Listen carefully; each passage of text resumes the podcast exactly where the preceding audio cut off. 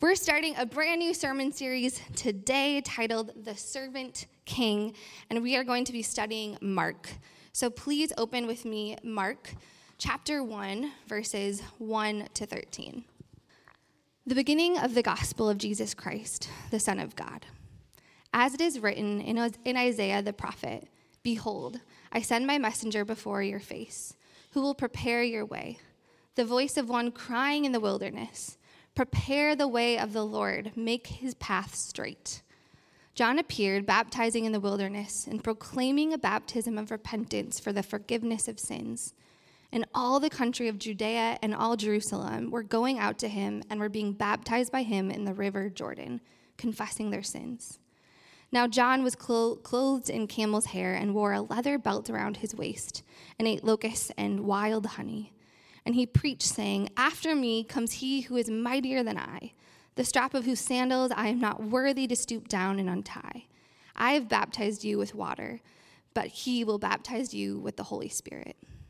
In those days, Jesus came from Nazareth of Galilee and was baptized by John in the Jordan. And when he came up out of the water, immediately he saw the heavens being torn open and the Spirit descending on him like a dove. And a voice came from heaven you are my beloved Son. With you I am well pleased. The Spirit immediately drove him out into the wilderness. And he was in the wilderness 40 days, being tempted by Satan. And he was with the wild animals, and the angels were ministering to him. Well, hey, good morning. Uh, it's good to be back with you after a five week series. Um, my name is Nate. If I haven't met you yet, it's good to be with you. So, we begin this series to the Gospel of Mark today. And if you've been at Redeemer City even like five seconds, you know, you've heard the word gospel, right? We're very familiar with that term. We say that a lot. And let me put it this way wherever you're coming from today, if you hear that word, honestly, you probably think of it in terms of a religious overtone, right? It might be something, obviously, it's in the Bible. It says gospel here, it's the second word. But did you know this? That when, when Mark began to write down an eyewitness testimony about Jesus' life, the gospel, that term, had nothing religious to do with it. Uh, in fact, uh, not too far away from the time of Jesus, there's a calendar inscription that uses the word gospel, and it was to mark the birthday of the Emperor Octavian. And it was announcing his birth. In other words, it was, it was news about something that was happening in the world that was going to bring a new situation to the world. Things would not be the same. And this is what Mark picks up to describe the events and circumstances around Jesus. In other words, Mark doesn't say this the beginning of advice for how to live according to Jesus Christ. He doesn't say that. Rather, he begins with the word gospel. He is announcing news, news that introduces a whole new situation into the world. And let me tell you what, if you'll understand what's happening, what's happening as Mark uh, begins to talk about this, it will change, and I use this term intentionally, it will change everything about your life. I'm not understating it. It will change everything. So, what is the news? Well, here it is Jesus is inaugurating a new kingdom, and he's inviting you and I to follow him. That's the news. Jesus is inaugurating a new kingdom, and he's inviting you and I to follow him. And over the next, I'm going to say it's six to seven months, we're going to close this series down Mark 16, last chapter on Easter, okay? So it's going to be a, we're going to be in this for a while, but I'm stoked for it. But let me put it this way if you're single, if you're married, if you're a retiree, if you're a young mom, if you're rich or you're poor, if you're a teenager, this news is for you. In other words, it's for everyone. And we begin today with the prologue, the first 13 verses. Uh, do any of you remember watching any of the Star Wars movies? And you know the very beginning, right? It's, it's the same thing every movie. It's those, those words come up on the screen, right? And they're kind of tilted, and the music is playing. And it introduces you to the story. It's telling you what's happening, what's happening as this whole kind of, you know, good versus evil kind of begins. That's what Mark is doing here. He's setting the stage. And there are three things that Mark shows us about the stage. He tells us about the identity of Jesus, he tells us about the mission of Jesus, and he tells us about the method of Jesus. And here's why that's important. Because we're going to see that for those who follow him, who he is actually changes our identity. Secondly, we're going to see his mission is actually going to be the very thing that should root our lives and our purpose. And thirdly, his methods, how he goes about it, is the exact same way we're called to follow him. So, let's pray and we'll jump in. Father, just pray this morning that the words of my mouth the meditations of our collective hearts would be pleasing in your sight, O Lord, our rock and our Redeemer. Amen. Well, the identity of Jesus, um, Mark kicks off the whole book with a thesis statement. All right? And here's what it is verse 1 the beginning of the gospel of Jesus Christ, the Son of God. By the way, this is his only comment throughout the entire book about anything to the stories. This is it. This is his one thesis statement. This is it. This is what the whole thing's about.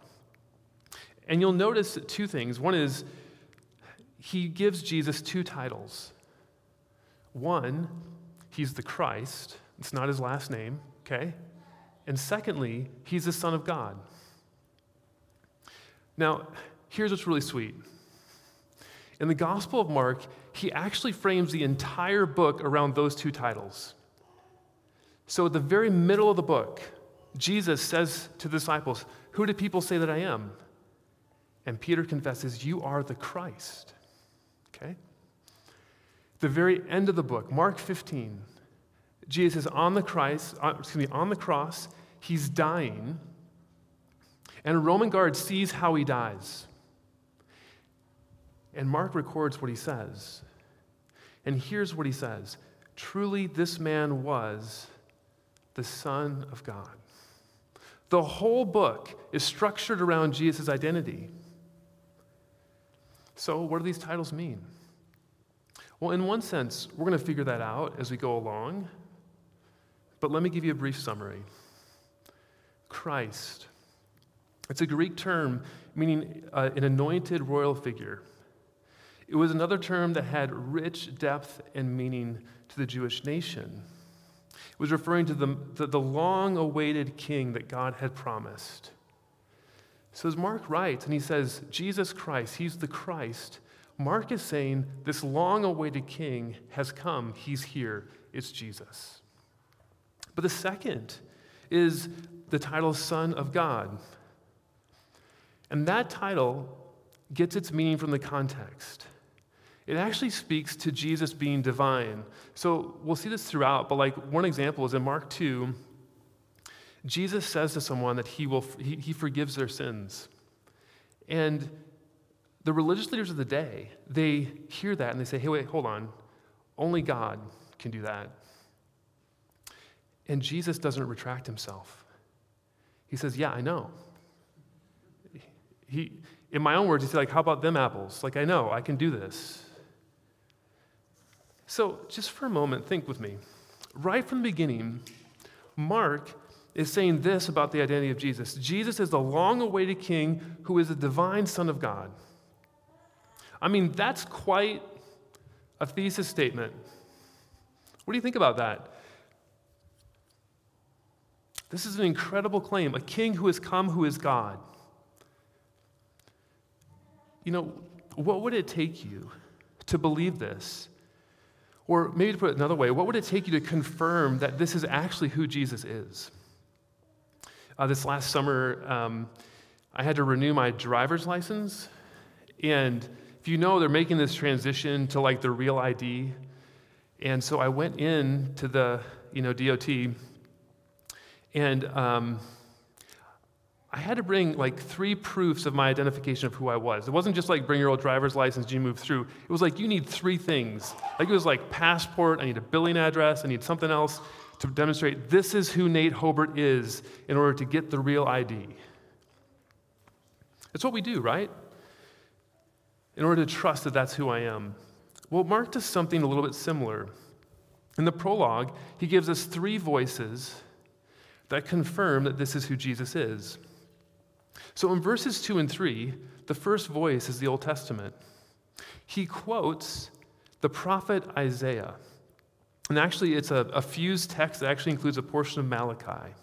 It's a section that talks about preparing the way, the voice of one crying in the wilderness. And when it says this, prepare the way of the Lord, Mark is saying this the Lord's here. It's Jesus. He's come. He's the fulfillment of this passage.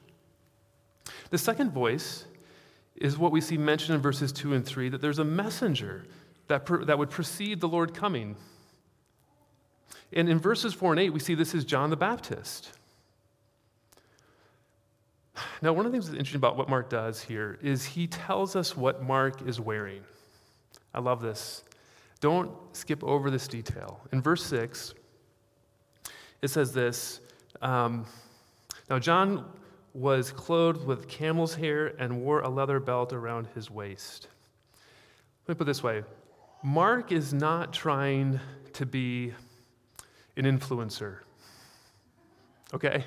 He's not trying to set a new fashion. It's not like the new mom jeans thing or something like that, right? Like he, but the question is why? Why does he put what Mark's, or excuse me, what, what John's wearing? I'll put this way. A number of years ago, uh, our family and I were in New York City, and we were leaving for the day. Like, we just spent the whole day there. We, we, we leave the subway, and um, all of a sudden, we see 12 to 15, probably, I don't know, like 20 somethings, and they're all dressed the same way. And then we figure out what's going on. There's a Taylor Swift concert happening that night. They're all dressed like T Swift, they're all Swifties. That's what's happening here. It's not Taylor Swift, but John is dressed like someone. In fact, he's dressed like the prophet Elijah's attire in 2 Kings 1 8. And the reason why that's significant is because the last words on the last page of the Old Testament are these from Malachi 4 5. Behold, I will send you Elijah, the prophet, before the great and awesome day of the Lord comes. In short, Mark is saying the messenger has arrived. The one that is to precede the Lord is here. The last days are upon us. God is doing something new. And the third voice is in verse 11 as Jesus is being baptized by John. A voice from heaven, God the Father says, You are my beloved Son. With you I am well pleased. We, we, among other things, we get a glimpse into the mysterious yet true picture of God being three persons, distinct, and yet one God. But what I want you to see in this passage is what is the Father doing? He's doting over his son. He's doting. This is my beloved son. So, as we begin, think for a moment about this. Mark is trying to show us with three distinct voices that testify that Jesus really is the Christ and that Jesus really is the Son of God. This isn't a personal opinion, these are accounts that are to demonstrate Jesus' identity. And this question will be repeated throughout, but Suffice to say, if you're exploring Christianity, here's the question for you Who is Jesus? Listen, uh, if I could have a moment with you, there's, we live in a very distracted age, and we also live in a very pluralistic age. We live in an age of information where there's so much coming at us, but if I could give you one question that I would challenge you to give yourself to, really, the question is who is Jesus? That is central. And let me put it this way Huston Smith, he's not a Christian. He wrote a book called The World Religions number years ago. It was used for universities. He, he said this How many people have provoked this question? Not who are you with respect to name, origin, or ancestry, but what are you? What order of being do you belong to? What species do you represent? Not Caesar, not Napoleon, or even Socrates, only to Jesus and Buddha. And here's the distinction. All the time, people would come up to Buddha and they'd say, they, would want to worship him as God. And he would rebuff them. He would say, No, don't look to me, look to my teaching. Jesus, later on in Luke, remember doubting Thomas? The risen Christ appears to him. He bows down and he says, My Lord and my God to Jesus. And Jesus takes it. He doesn't rebuff it. He says, Everything points to me.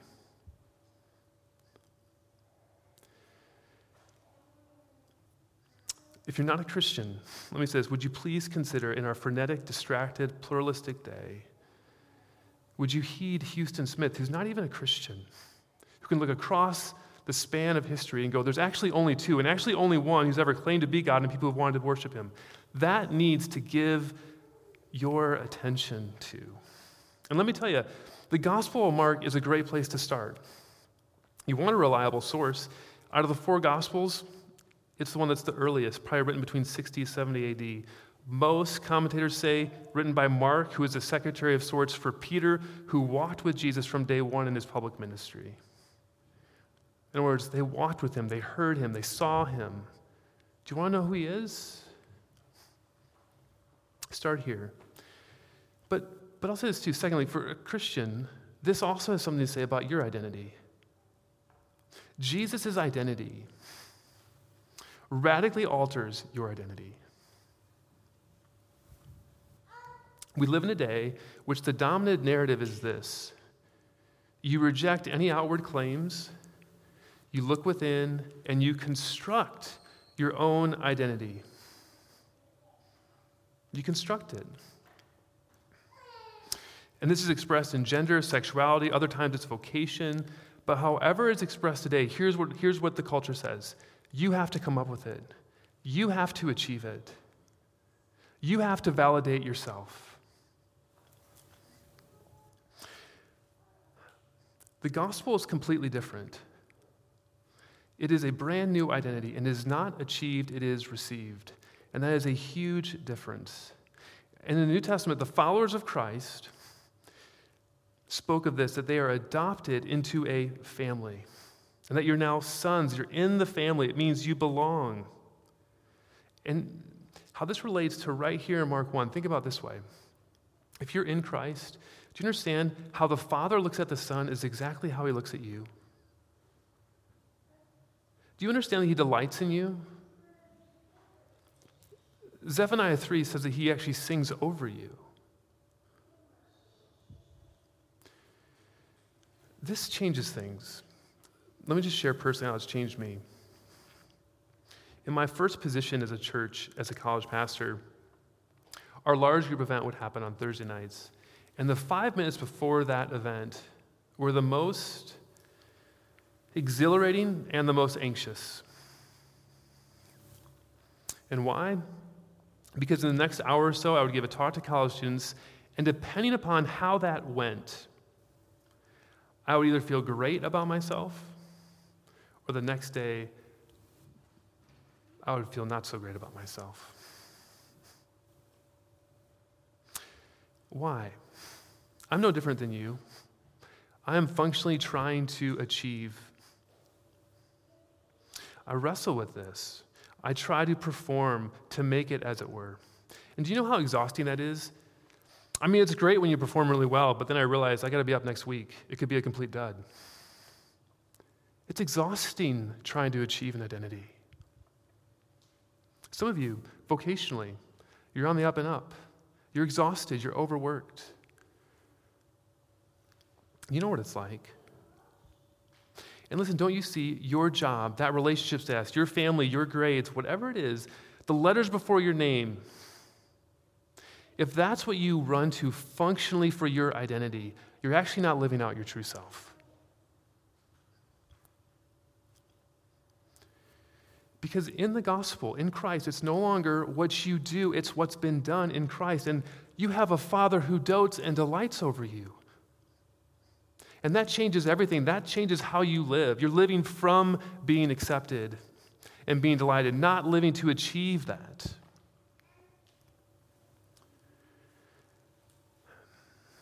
Listen, I'll put it this way.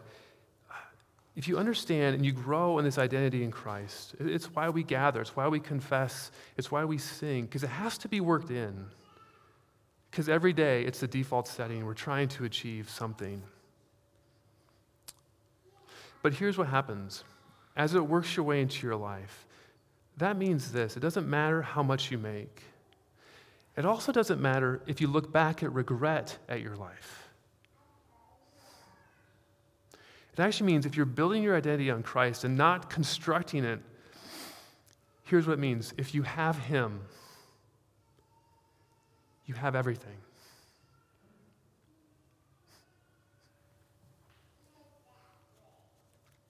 Because in him, you have a father who looks down at one of his children and he's doting on you. He loves you. But secondly, this passage shows us the mission of Jesus. You know, in setting up the gospel by, by beginning with a quotation from Isaiah fused with Malachi, Mark has not only said that Jesus' identity is found there, but also his very mission. The very storyline of what's happening in the Old Testament, it's being fulfilled in Jesus. So, what is happening? What's happening in Malachi and Isaiah? Well, put it this way Malachi and Isaiah were both prophets in their day who were writing in a time in which Israel was in exile. Because of their rebellion and unfaithfulness, God had enabled Babylon to come in and take them out of the promised land and move them 1,678 miles away. And they were now living in Babylon, away from Jerusalem. And one of the things that happens in both Isaiah and Malachi is God makes promises to those in exile that He's going to come someday and rescue them. So listen to what it says in Isaiah 43 through 4. It says this A voice cries in the wilderness, Prepare the way of the Lord, make straight in the desert a highway for our God. Every valley shall be lifted up, every mountain and hill be made low, the uneven ground shall become level, and the rough places a plain. In Babylon, there was a ceremonial highway called the Way of Marduk. It was the name of their god. and when they were victorious, they would parade those who they were victorious over and praise their God for overcoming them down the central ceremonial highway. And Isaiah is saying this God's going to come and he's going to build a highway all the way from Babylon all the way back to Jerusalem. And it's going to be one in which we're going to be victorious. God's people are going to be victorious over them. And God's going to bring us home. Are you catching the theme? When Jesus shows up on the scene, here's the mission of Jesus Jesus is going to liberate through mercy and judgment a people who are in exile because of their rebellion and sin and bring them home. That's the mission of Jesus. When he shows up, that's the story. Well, what does that mean for us?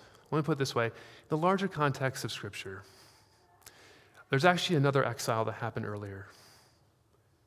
At the very beginning, in Genesis 3, we see a good God create a good world, and our forebears said, I want to be God. I want to be in charge. And we have followed them and followed them in that. And because of that, they were exiled out of God's presence. But God, from the very beginning, said, I'm going to make a way home.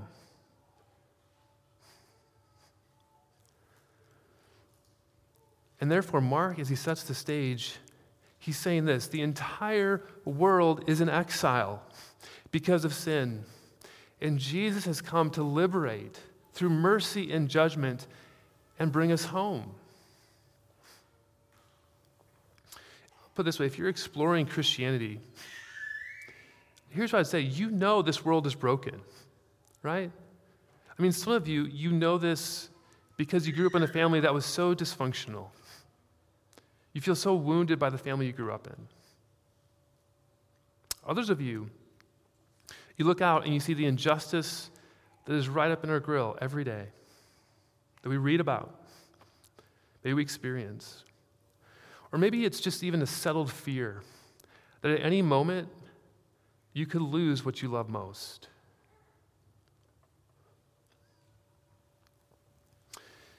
What I want you to realize is that the scriptures are saying this that all of that you're experiencing, it all goes back to that first story where our forebears rebelled against God and they hid. And do you know what God's response to them was? It wasn't, What have you done? It was this Where are you? Where are you?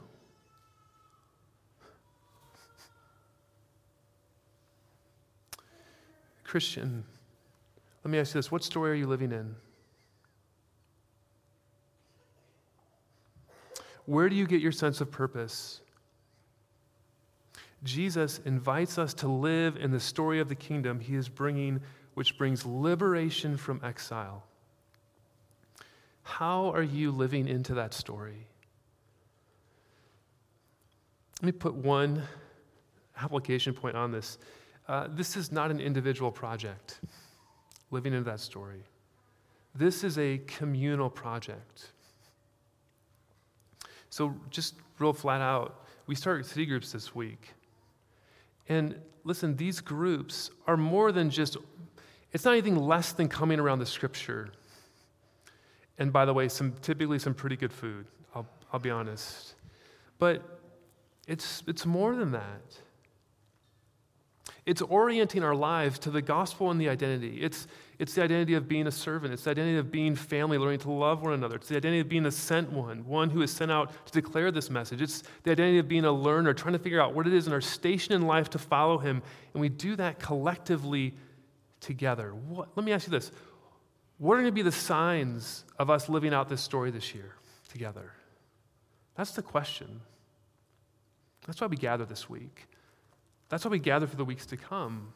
We're trying to live into this story, and it's a group project. All right. Lastly, the method of Jesus. I'll summarize it in one word serve. That's the method of Jesus. And we see this in at least two places. Uh, in Mark 1:12, you'll notice the Spirit immediately drives Jesus out into the wilderness. And he's tempted by Satan. There's wild animals. This is not safe territory. But Jesus follows the Spirit. And why? Let me put it this way Israel in the Old Testament was called God's son. And in the Exodus, they spent 40 years in the wilderness wandering. And Jesus, who is the true Son, is now going to be tempted for 40 days. But where Israel failed, he will succeed. But secondly, you also notice right before this, Jesus goes out to be baptized. John has just said, by the way, um, I'm not even fit to like undo his his sandal. But Jesus goes and is baptized by him. Why is Jesus being baptized? Do you know what that means? When people went out to be baptized by John, you know what they were saying? They're saying, We're under judgment because of our sin. And we need mercy. Jesus never does not need mercy. He's spotless, he's perfect. So, why is he going out? He's identifying with you. He's identifying with me. Listen to what Hebrews says. He had, to made like, he had to be made like his brothers in every respect so that he might become a merciful and faithful high priest in service to God to make propitiation for the sins of his people. I'll put it this way In the act of baptism, Jesus is saying this I have come to rescue my people through serving them in mercy and not bringing judgment, but bearing their judgment.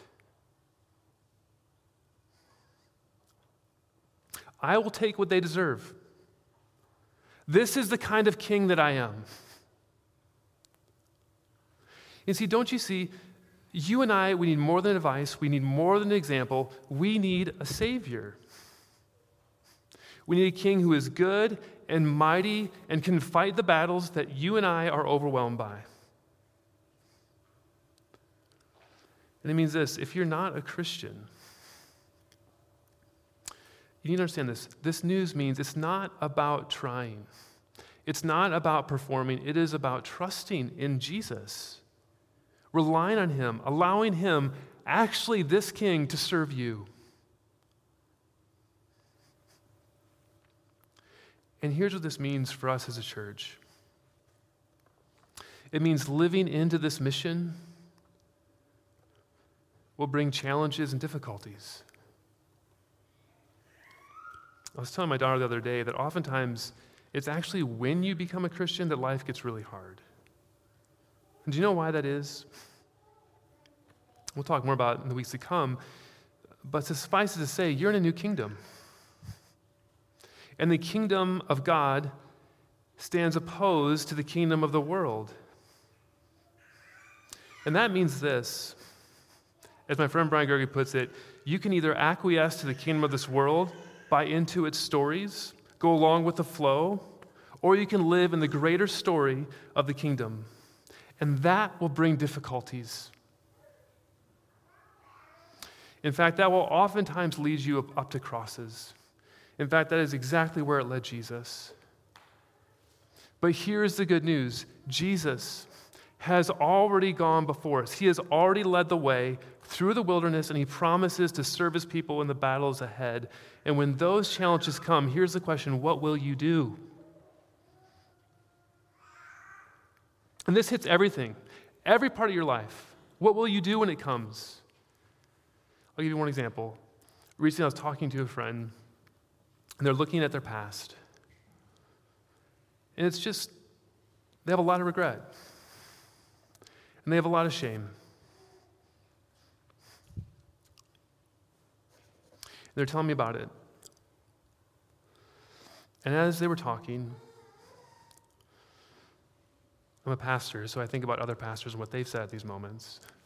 It recalled a quote by Martyn Lloyd-Jones. And this is what it says We must never look at any sin in our past life in any way except that which leads us to praise God and to magnify His grace in Christ Jesus. It is a very sin to allow the past, which God has dealt with, to rob us of our joy and our usefulness in the present and in the future. Don't you see? Even in the midst of that one's personal shame, it is going to the one who has gone before and been victorious. And in so doing, it actually enables you. It enables you to press in and be useful even now to serve him. Listen, if you're suffering, if you're hopeless, if you are full of shame, if you are dealing with whatever it might be, do you understand? You've got to figure out how it all points to Christ. You got to learn to rest and rely on Him and lead, let Him lead you as you follow Him into this mission. So there's the good news Jesus has come to inaugurate a new kingdom and he invites you and I to follow him. Let's pray. Father, we uh, confess that we uh, get confused, we get distracted. Sometimes we don't even like to listen to you. But I pray during this series that you would shape us as a people, or that our identity would be rooted in you that our sense of purpose and life mission would be rooted in you. That the way we live, the method, we would put down our deadly doing and our deadly trying, and we would rest in you and what you've done. And that would propel us forward. And we ask this all in your name. Amen. Well, as we continue this morning, we do so just remembering what Jesus did on the night he was betrayed. He gathered his disciples. He grabbed a loaf of bread and said, This is my body given for you. Do this in remembrance of me. And afterwards, he took the cup. He said, This cup is the new covenant in my blood, shed for you for the forgiveness of your sins. Don't you see, friends? This is the part where we rely and rest in the one who's been victorious. So remember and rejoice. As you're ready, you can come down the side aisles, grab elements, return to your seat, and partake as you're ready. And we'll continue to worship. You can come as you're ready.